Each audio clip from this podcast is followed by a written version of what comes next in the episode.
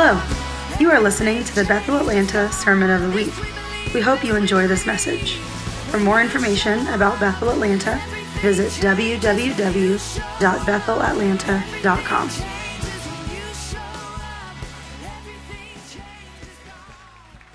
Thanks, guys. Oh, and thank you. Uh, there's a scripture for that. I don't think I'm in prison, though. Anyway, um, hi, everybody. How's it going? Good. It's a little bit cooler in here with all this uh, piping stuff going on in the fans. Yes? No? yes? Maybe? Awesome. So, um, I've, uh, I'm excited to share with you what I want to what I want to talk about today. Um, I'm gonna I'm gonna dive in head first so that we can get into everything. Um, so for those of you who have been around, maybe the first little section of this might be familiar. Um, for those of you who are new, uh, surprise. Um, so part of part of my testimony is that I've um, since I was a little kid, I've seen the spirit. So I've seen angels, demons, and other spiritual things uh, for my whole life. And um, actually, before I dive in too much, I wanted to share just a little bit about some stuff that I saw going on in worship today, if that's if that's okay with you guys. Sounds like you're not that excited, so I don't need to. No. Um, so I, I always say this, and I'll keep saying this because honestly, I'm impressed by it still. Um, even as a person who's grown up in church and grown up as a pastor's kid and missionary kid my whole life and been in tons and tons of services, I'm so impressed how, at how much intentionality and purposefulness heaven puts into responding to the praise of God's people. That there's preparation, that angels are here while the band is practicing, while setup is going, and they're, they're investing in what we're doing here. And so I just love seeing that. And so as I was walking by to go to our morning meeting, I just saw angels moving in and out of the tent, you know, just, just preparing the way.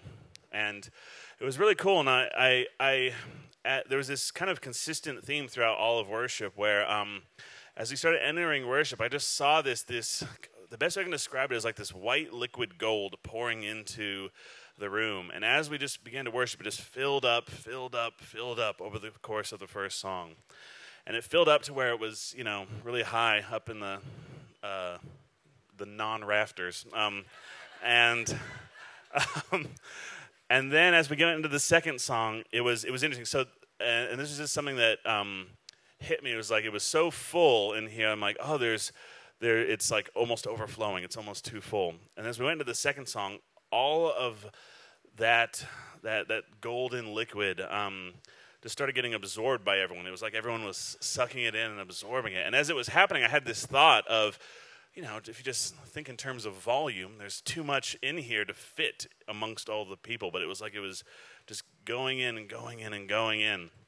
And then as we went into the uh, next song, the room filled up again with this white gold liquid. And then again, it was like everyone absorbed it in again, and just absorbing this in. I thought, oh, this is interesting.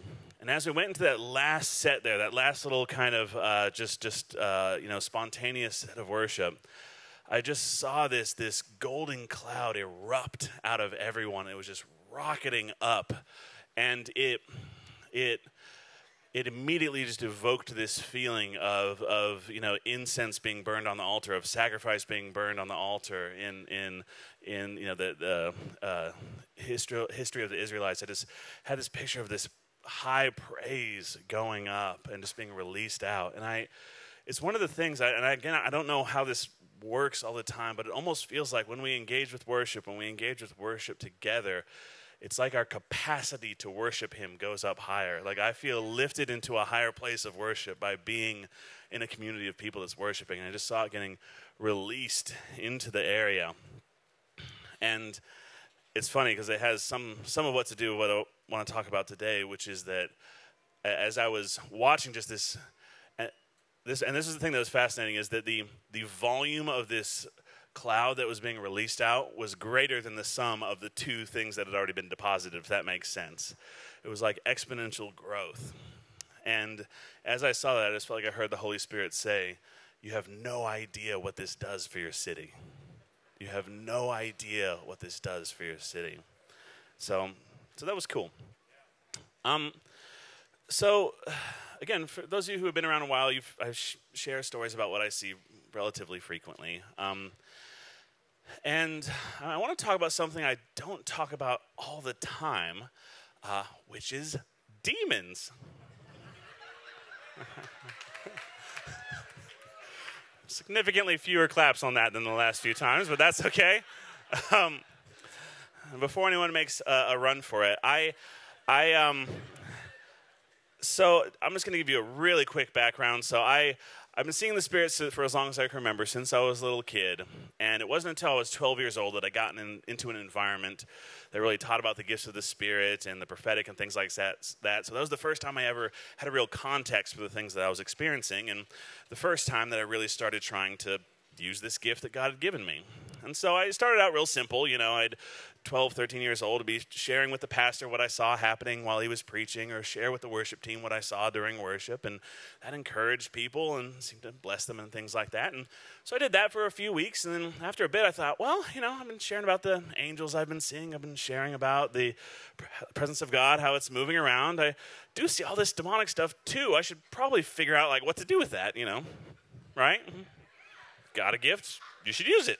Um, so I remember I was like, okay, you know, just gotta just gotta get used to it. You know, just gotta give it a, give it a try. And so I was 13 years old, uh, sitting in the front of the church, and I'm like, okay, um, I you know I'll start small. I'll, I'll, look for someone who's got like some kind of demonic thing trying to bother them, and I'll just let them know what's up. Try to help them out a little bit, you know.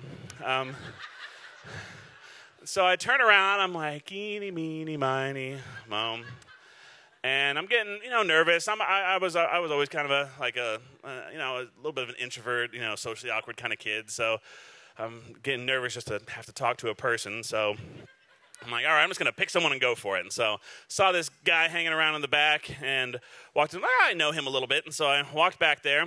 I look at what's going on. You know, I see this this uh, little, little demon hanging out over his shoulder, and I kind of ask the Holy Spirit what what's that what that is. And so I walk up and I'm like I don't want to just tell him something's there. I want to like give him something that'll help him, you know, like a solution to this this you know thing. That, that seems helpful, right? Yeah. So I'm 13 years old. This guy's like 45. I walk up to this guy, and I'm like, I should just be real straight too. I should just cut to the chase. You know, you don't want to you don't want to stretch it out. And so I so I walk up to him and said, Hey, I couldn't help but notice that you had a, a demon on your shoulder. and I, I, think that maybe you should stop looking at pornography.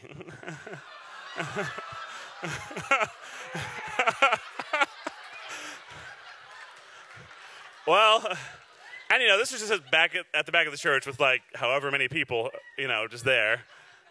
And it wasn't like with an audience or anything, but I, you know, his face turned, he went from like, uh, like sincere, let me give this young child attention, to confusion, to three or four shades of red. and then he yelled at me for a while and left. and so I thought, well, that didn't seem to work. Um, so I, a couple weeks went by, and I'm like, I gotta be, I gotta say something. You know, why would I be seeing this stuff? I wasn't supposed to say something about it, right? And so okay, um, this time I'm going to a lady because that was scary. So I went to this lady and I just saw this, you know, this fear thing that was trying to trying to get a hold of her, trying to take over her thought life. And so I walk up to her and just say, "Hey, I just noticed this." She started crying. I'm like, "Okay, that's okay. You know, give someone a spiritual thing, they start crying. That's a good thing, right?" And so I keep going, and then it transitions from like the good cry to the bad cry, and I'm like, "Uh." I'll just keep talking and see what happens. And and then I'm like trying to say, oh, it's not that big of a deal, really. I mean, I think, you know, if you could just let go of the. And then she kept crying and then walked away. So I'm like, okay, I don't, I don't know how to do this, you know? And so another several weeks went by, and, and you know, people in the church knew a little bit that I saw in the Spirit. And so this one friend of mine, he was a couple years older than me in the youth group, and he said, Blake, you got to tell me if there's some kind of d- demon on me. You got to tell me. You just got to tell me. I'm like, this didn't work the last couple times, so I, I'm not going to do that. And he said, you just got to tell me. I can handle it, man. I can handle it. It's no problem. I've heard that many times. um, and then I look, I saw this little, you know, demonic thing kind of hanging out behind him, and I describe it, and he's like, I knew it. and then he just kind of walked away and wouldn't talk to me ever again. and and like had this terrified look anytime I was in the room. And so after eight or nine of those, I was like, I'm just, this doesn't help anyone. No, this doesn't help anyone. This is not useful. So why would I share this at all? And, and for years, I committed to, I'm just never talking about this because this does not help people. Um, well, it's, it's been a while since then. Um, and so we're just going to start on this end and work it out.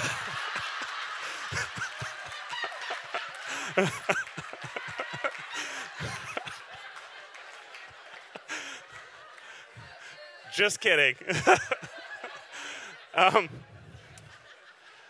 so the the I always did feel like I was neglecting part of my gifting by not talking about it, but every time I tried to, it was almost a complete disaster.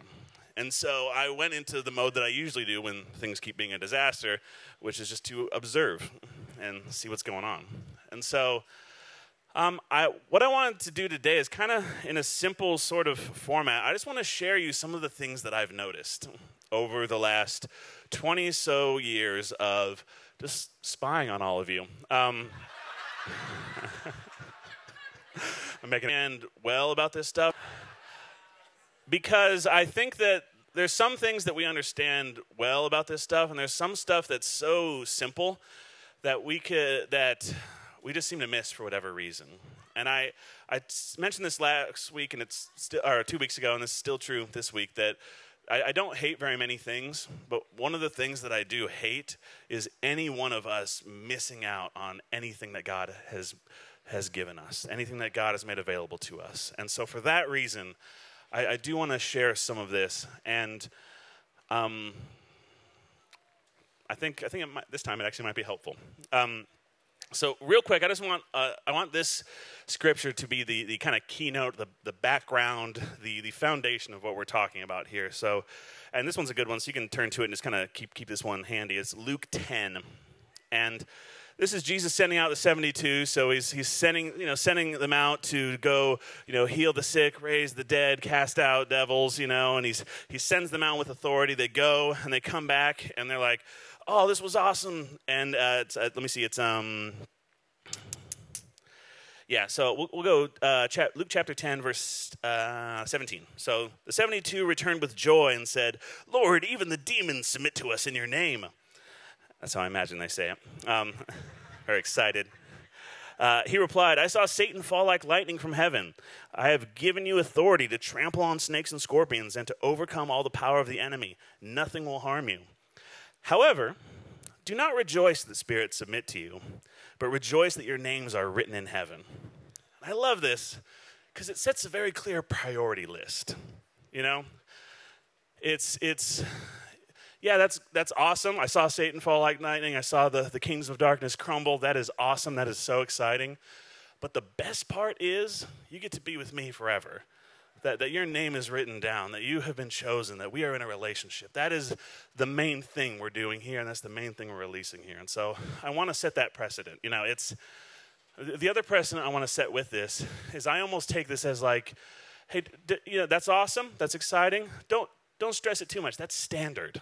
That is normal. Nothing will harm you. That, this is this is just what comes with being associated with the King of all Kings. Is that this just comes with it? You know, I in my cheesy little brain if I like transfer transfer this information to like automotive sales. It'd be like, you know, do not rejoice in your automatic transmission and power windows. That comes standard on all of our vehicles.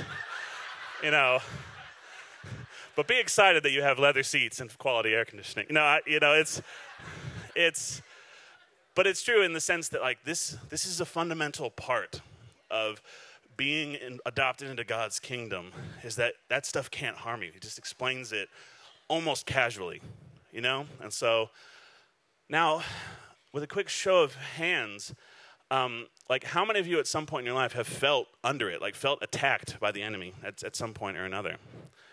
Yeah, and I would, I would say that too. That seems like it's against the rules. And so I want to talk just about a couple of the things that I've seen that, that cause that. Um, so there's, there's a lot of ways that the enemy tries to at- attack people. But the three main categories that I've broken it down to, just in this is the Blake Healy interpretation of demonic activity, um, is they, they try to bait people, they try to burden people, and then they just release lies on people. Now, most of all of what demons do is lie, but I feel like this is an important uh, separation here because a lot of times what the enemy will try to do is use the truth to tell a lie, is use, or even better, use a fact to tell a lie. Um, and also, it's important to know that sometimes he will use the truth to tell lies.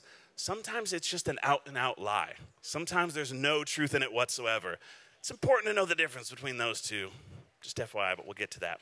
Um, I'm going to give a, a, short breakdown of that, and then we're going to just kind of dive into kind of what we can do to combat this. Um, um, but uh, and we'll get into more of the understanding of how that works as we get into it. But the, when the enemy tries to bait you, that's when he tries to take something that's happening, take a situation, and try to get you either emotionally invested or or focused on something that just doesn't that either you don't have the authority to actually change or that you uh, aren't even necessarily meant to focus on whatsoever. So this can come a lot of different ways. This can be hey the pastor walks by you in the hall and doesn't say hi. Not that we have halls here but um, the he walks past you in the field and doesn't say and doesn't say hi. And the bait is oh, he doesn't like you. Or whether maybe it's not a pastor, maybe it's a friend. It's like, oh, she doesn't like you. She was annoyed by that thing that you said. He was annoyed by that thing that you said. He heard this about you. He believes this about you. He doesn't even care that you're here. He doesn't even re- recognize you. He doesn't even know your name. You've been coming here for five years, and this person's never even met you before. How could that be? Those may be true statements. And there may be true things that we need to work through, or that we need to forgive, or that we need to communicate in that. But it's so important when the enemy is trying to bait us. I there have been times that I've been hurt by people, uh, where my heart has been hurt towards someone, where I've been offended, where I've been where pain has been caused towards me, where I can feel the enemy just throwing out the bait one after the other. And again, you can do this the way you want to. The way that I do it is I refuse to even process or engage with that idea until I feel the Holy Spirit bringing it to me. I recognize that this is something I need to deal with. This is something I need to address. I'm not pushing this under the rug because that's that's causes other problems. A bunch of bait underneath the rug that just causes cockroaches. Um, the I'm not pushing this under the rug, but I'm not engaging with this until the Holy Spirit brings it to me. And I'm willing to wait patiently, even if I have to lay awake at night for three hours, pushing my natural need to process this out of my mind again and again and again. It's important because even if there is a true, real thing that someone did, even if someone actively did something negative towards you, actively did something that hurt you, if the enemy is bringing it to you to process, you can guarantee he is baiting you into walking the most painful, the most, the most ineffective, the, the slowest path to that solution, even if there is a genuine need and solution involved with it. Does that make sense? So don't let yourself be baited by the enemy because it sucks. Um, burden. The enemy will try to burden you. The enemy will try to load you up with false responsibility or a false version of your real responsibility. Does that make sense? Oh man, if you have kids or a spouse or any other human that you're associated with, this happens a lot. Um, so I, I, I love my wife more than I love any other human being on the planet. And one of the things I loved about her most is that she's just really straightforward. She's really direct. She'll just tell you what she's thinking without without any almost no reservation whatsoever. Um, one of the things that as I, we got married and I started tying my life to this person was that I was suddenly very terrified that my wife just said what she thought and to just tell the truth.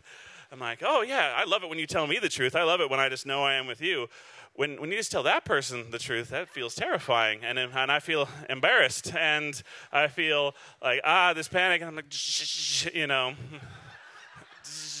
you know, that sound. I feel that sound in here. And this uh, one year, two years in, I would, uh, you know, start to just uh, like, oh, this social interaction in this in this group of people that I'm getting to know is going great. And then April would start talking, and I'd feel, oh no, oh no, oh no, oh no. And and then I heard the Holy Spirit say, What are you doing? And I said, I think I'm panicking.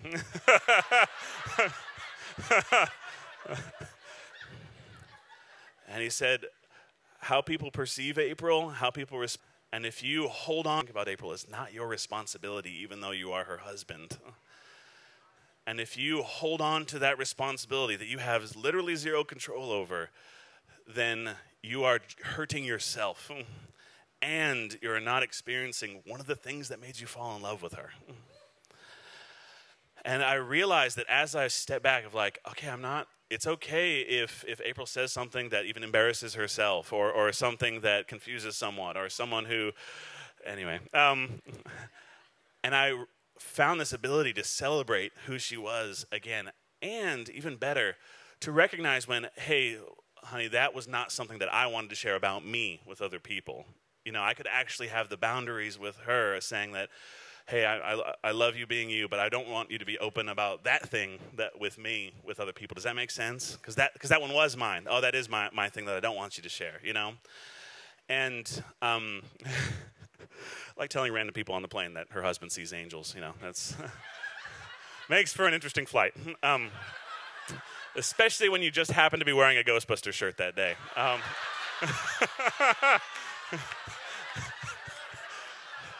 What a wonderful series of events. Anyway, um, so, but letting go of the false responsibility, of the burden of it, actually freed me up to appreciate and to actually recognize what I needed. Does that, does that make sense? To actually hear the Holy Spirit walk me through, oh, yeah, it does make me feel scared when this happens, you know?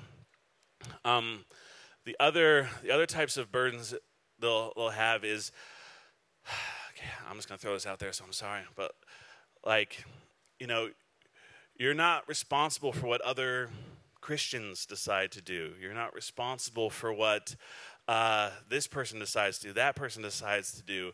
You're only responsible a certain percentage of what your country decides to do. You know what I mean? That, uh, here we go. Um, that doesn't mean you have zero responsibility. That doesn't mean you ignore. That doesn't mean you push things under the rug. It means don't let the enemy put a burden on you. Recognize the burden that God is putting on you. Does that make sense? There is a responsibility. There is a response. There is that. But man, if we get, if we're responding to what the enemy is saying, we're running in circles. I had this good friend of mine. I this person was struggling with really being upset at a situation. It was a church situation, not this church, different church. And he was just going around and around. Should I say something? Should I not say something? Should I do this? Should I do that? Why didn't this? Why didn't that? Why? And just over and over and over. And I looked in the spirit, and there's this demon standing behind him with this like horrible farce of a uh, like game show board, like The Price is Right or something. And I see a picture of his heart, like a little like caricature of his heart, and it's running through this maze. And this maze is just going. It's this teeny tiny little intricate maze over and over and over and over and over. And I was like, what's going on? I step back and I look and I ask the Holy Spirit, what's going on? And the Holy Spirit says, where's the exit? And I looked and it's this maze with no exits. It's just this maze that was su- super intricate, lots of work, plenty to do but it just goes forever, over and over and over again.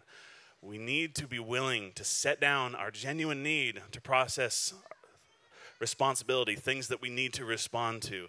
We need to be willing to set down our need to process even real things that we need to process. Because if we do it the enemy's way, if we choose to walk the path that he's baiting us into, he's leading us into, we're running in a maze with no exits. And then we get exhausted, frustrated, and start resenting the entire situation. Does that make sense? Yeah. God has the straight and narrow path, the enemy has the infinite maze. Um, the other one is just out and out lies. This is so important to recognize. Yes, the enemy will throw truth at you in a twisted way. Sometimes he just fabricates things. This is a harsh one, but it's one that comes to mind. I have a one of my closest friends uh, growing up. He was an amazingly anointed worship leader, still still is, and just a really really gifted person. and just one of those people, you know, that just has like such a tender heart towards the Lord, just one of those like tender-hearted, loving people. And the enemy just told him this lie from when he was very young. You're not children aren't safe around you. Children aren't safe around you. Children aren't safe around you. You can't be trusted with children over and over and over and over again. And he would start to, he would like stay away from kids because just was believing this lie over and over and over again. You're not safe around children. You're not safe around children. And, and it wasn't until he, he got married and he and his wife just talked about this, this lie that had just been built up over and over again of like, that is not who you are. And this wasn't the only area. Uh, this guy was a, a, strong prophetic person as well, and everyone would, and the enemy would just keep throwing this lie like you're trying to manipulate that person, you're trying to trick that person, you're, you're, um, you know, you're just doing this. Oh, this is just you. Just these lies over and over and over again. That wasn't something that he needed to process. That wasn't something he needed to work through. That was a lie. That was a complete and utter fabrication that the enemy was throwing at us, at, at him. Um, one thing I'll say too, and we'll, we'll get into more of this in just just a sec here people make the mistake of thinking of the spirit. Yeah, when we're in worship, we can feel the presence get close, and oh yeah, the veil's really thin now, you know, all that kind of stuff. Um, the spirit realm is just, mu- just as much a part of creation as anything else. This is something that God created that you are built fundamentally to operate in at all times, 24 7. It is integrated with one another. And it's important for us to, to remember that because if we ignore that, we can forget that what we, what we do and how that, that, that those things are so closely related. Does that, does that make sense to you guys? Because um, with that, I, I want to start explaining what we, the number one things that I see that people miss with regard to how to war against these things. Um, my, my list here is, you know, a lot, there's a lot of things I'm not going to mention here that are totally awesome and valid. Prayer, yes, that totally works. That is so important. Just praying, praying against when we feel attacked. You know, just releasing heaven on in areas that we that we don't see things working, or we just feel feel the enemy trying to mess with things. Releasing prayer, totally valid. Just going into worship and just and just letting it all go and just worshiping God, totally valid. So important. I, am not addressing those as directly today, just because those are ones that, in my experience, people tend to think of or tend to, you know, be ready at hand. Yes. I want to address some of the things that I see people missing or forgetting that are deep, free, integrated in your ability to live free of the all of these all of this bait all of this all these tricks of the enemy because what i see here again is I have given you authority to trample on snakes and scorpions and to overcome all power, all power of the enemy. Nothing will harm you. Those are two definitive all and nothing words. He kind of even addressed, oh yeah, that's I saw Satan fall like lightning. That's awesome. That's great. Hey, this other stuff's way cooler, you know. But yes, this is you're totally covered. I think these, are, these few things I'm going to bring up are the things that I see causing us to miss on that promise. Does that make sense? Numero uno on my scale is rest. Rest. Rest. the God of the universe, the, the only unlimited power that exists, created everything, and then took a break, took a breather, took a day off. He was modeling something that's fundamental to our needs, fundamental to our design, our intended design. We need rest. Crashing at the end of a long day is not resting. That's emergency shutdown mode. That's going from negative back to zero. you know? That's finally paying off all your credit cards so that you can fill them all up again. You know, it's it's that. no, um, I've done that before. Um, the crashing in front of the TV. I don't really think there's necessarily anything inherently wrong with watching TV, but you know what I'm talking about. Crashing, oh, I just want to watch something that's just going to make me feel, you know. I'm going to watch the Great British Baking Show all day. They're so polite. um, it's, I love the Great British Baking Show. It's on Netflix. It's a great show. It's very relaxing. But I, I felt the difference between I watch that show and I'm engaged and I'm resting, enjoying it, versus like I'm just crashing out and watching this box because it's not time to go to sleep yet. You, you know what I'm saying? We need rest. We need peace in our lives. And in the culture that we're in now, it, not for a bad reason, I think, but because we have so much opportunity. We have so much opportunity to give our attention to so many things, so many awesome things so many terrible things, but so many awesome things too. Um, we have to choose to make rest happen. You know, there were times that the structure of our environment would create automatic rest. You know, hey, it gets dark at a certain point and you can't work anymore, or you're going to cut your foot off with the hoe. You know, it's not going to work anymore. Is this how you use a hoe? I don't. I'm a wonderful gardener. Anyway. Um, podcast people be grateful you didn't see that. Um, the, I'll say this. Uh, so we, we hear we hear all these things about like how uh, people aren't really good at multitasking. So stop multitasking. It's not good for you. Let me let me just give you guys a science experiment real quick. You guys want to do a science experiment real fast? Cool. Count to ten in your head. One, two, three, four, five, six, seven, eight, nine, ten. Boom. That wasn't in my head, but I got the microphone. So you can count to 10 pretty fast in your head, yeah? Do the entire alphabet in your head as fast as you can. And before we say that, how many of you sung the song in your head really fast? I do every time, even if I don't start that way. Um, so now, instead, alternate between the two 1A, 2B, 3C, and see how fast you can do that in your head without missing one.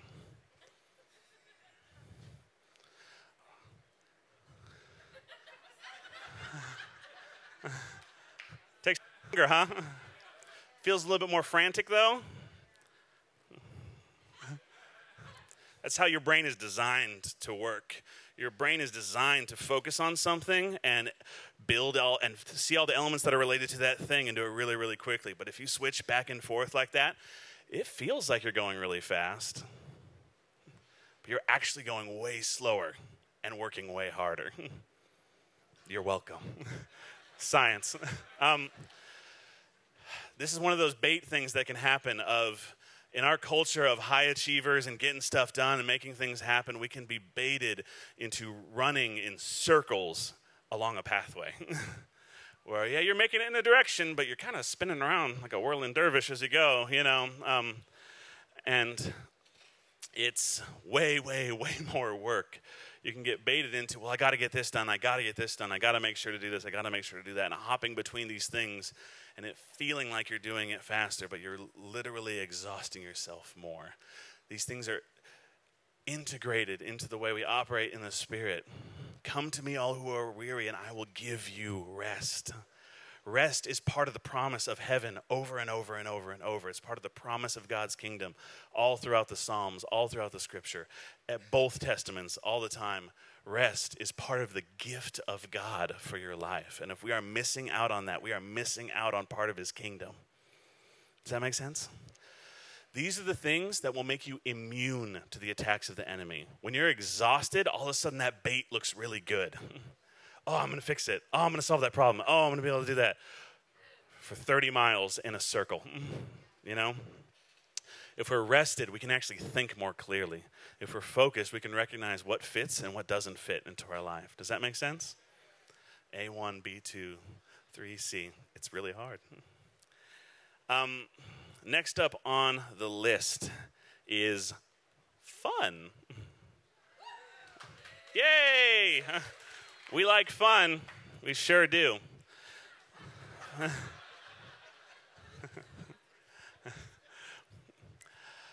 You're designed to need play in your life. You're designed to need fun in your life. Um, I hope I don't get the author's name wrong, but there's this wonderful book by, I believe it's Stuart Brown, called Play. And a really good book, not necessarily from a Christian perspective, but fun science stuff in there.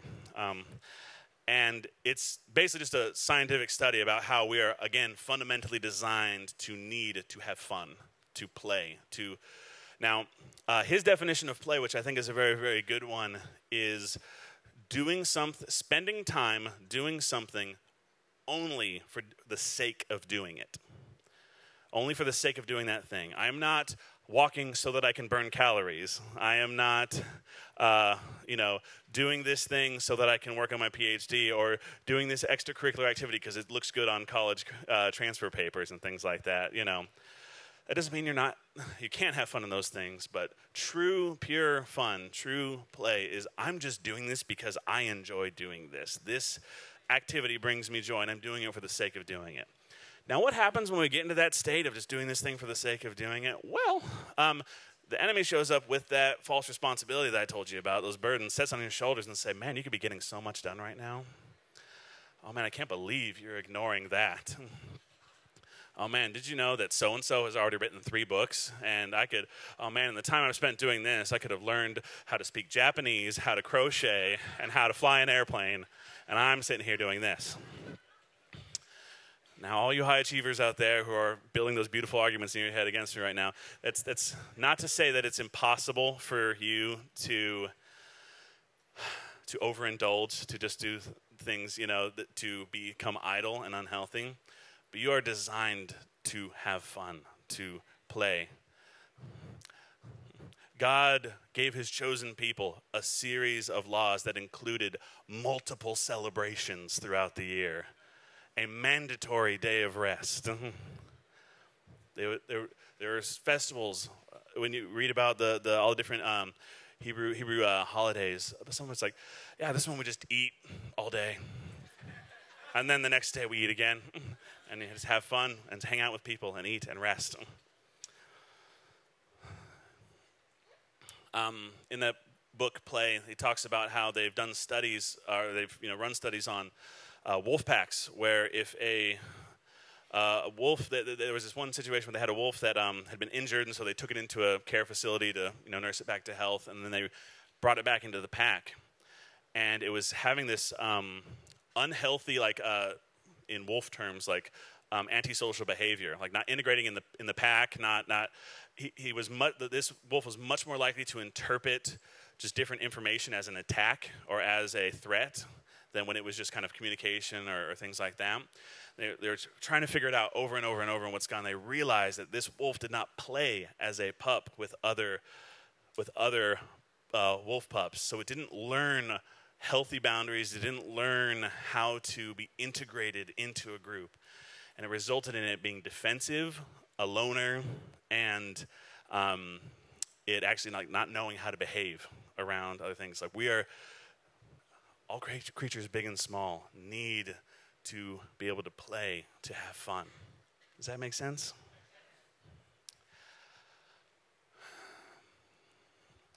The, the next one that I have, and I'm going to start wrapping up here, is this is a big one for me friends. You need friends. People who know you and whom you know working next to other human beings doesn't automatically count. Seeing a bunch of people throughout the day doesn't necessarily automatically count. I'm going to say something in a unnecessarily controversial way. What was the first mistake that God ever made? Made all of creation, made all the animals, made Adam, made a man in his own image whoops, no suitable mate was found. What an oversight. What a what what a thing to forget. I don't think God made a mistake. I think he wanted to very clearly underline a fundamental aspect of his design for humanity that it is not good that man should be alone. That doesn't just mean go find a wife or go find a husband. It means that you need a community, you need friends. Let me just nail this a little bit harder. Jesus, the Son of God, had multiple layers of friends. He had the 72. He had he had smaller groups within that. He had the 12. He had the 3 that he was closest with and he had the 1. He had John who was his closest friend. Jesus himself modeled all this stuff I'm talking about actually. He modeled rest. He modeled fun. He modeled all these things. His first miracle was turning water into wine. Jesus modeled fun. um, it's so easy to think of these things as secondary, to think, think of these things. I cannot count on all of my hands and all of my, oh, both of my hands, and uh, I meant to say all of my fingers, all of my fingers and all of my toes. I cannot count the number of people who have come up to me who are racked with demonic torment nightly, daily, fear, anxiety, torment. And I ask them three questions What do you do for fun? What, who are your friends? How much rest do you get? Inevitably, all or one or two of those are lacking. Inevitably, there is no case I have encountered in hundreds of people who are under demonic torment if these three factors are not present. and, I'll, and I'll be a little extra blunt. And then I tell them that, and they're like, You didn't give me a magical spe- seeing the spirit answer to this question. they usually say it a little bit nicer than that. But um, you, if, if these things are not present in, your, present in your life, you will experience effects. I'm not trying to prophesy something negative. I'm saying if you don't eat food, you'll die eventually. you know what I mean? I'm not trying to curse something. I'm, I'm talking about your design, your fundamental design. That if you do not have all these things or find out how to build these things and take responsibility for creating these things in your life, if you just look for your community or your society to create these things, sometimes that will work. But then sometimes it won't. And then you'll be subject to the effects of your environment rather than subject to what God made available in your life. Does that make sense? Um, all right, everyone, everyone stand up real quick. I just want to pray for you on, on these things. It, it may sound strange uh, to hear me as a young kid just walking up and saying that stuff to people, you know, and you might think, well, that's harsh. Wow. You were stressed out by what April said about truth, you know. Um,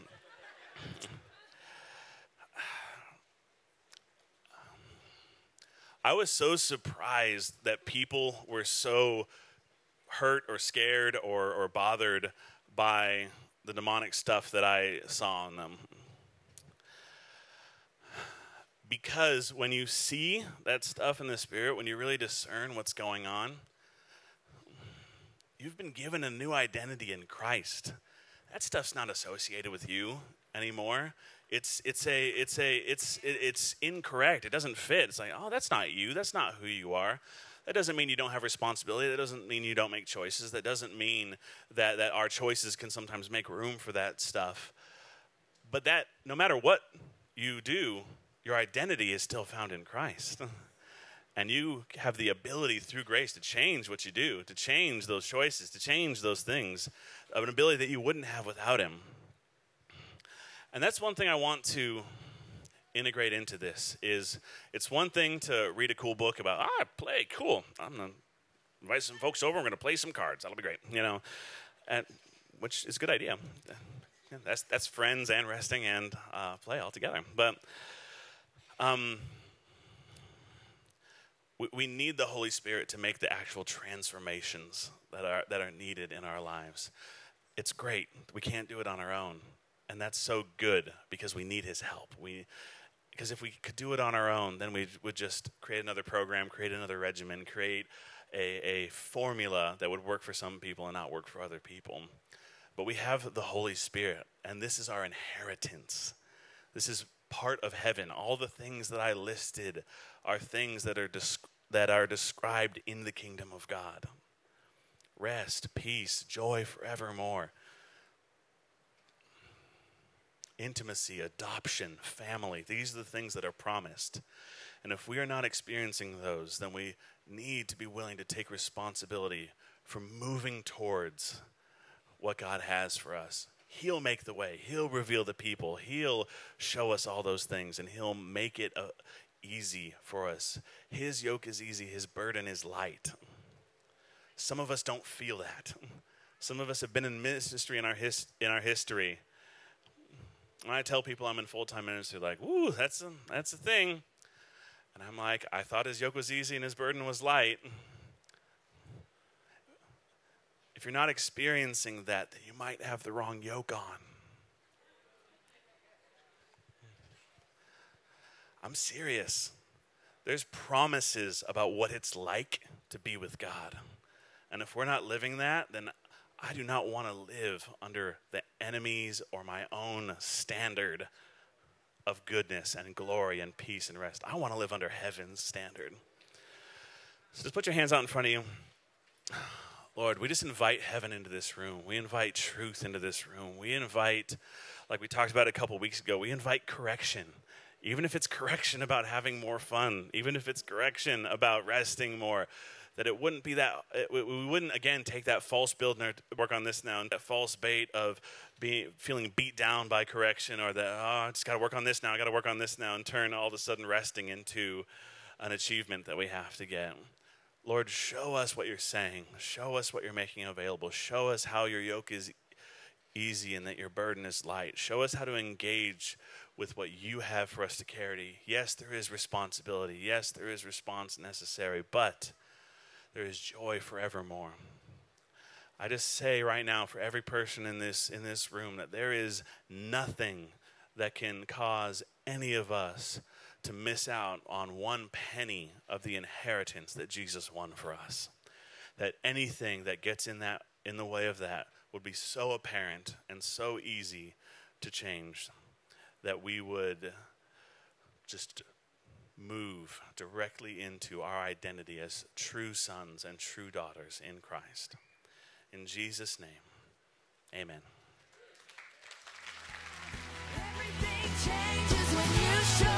Thank you for listening to the Sermon of the Week. To stay connected with Bethel Atlanta, visit www.bethelatlanta.com.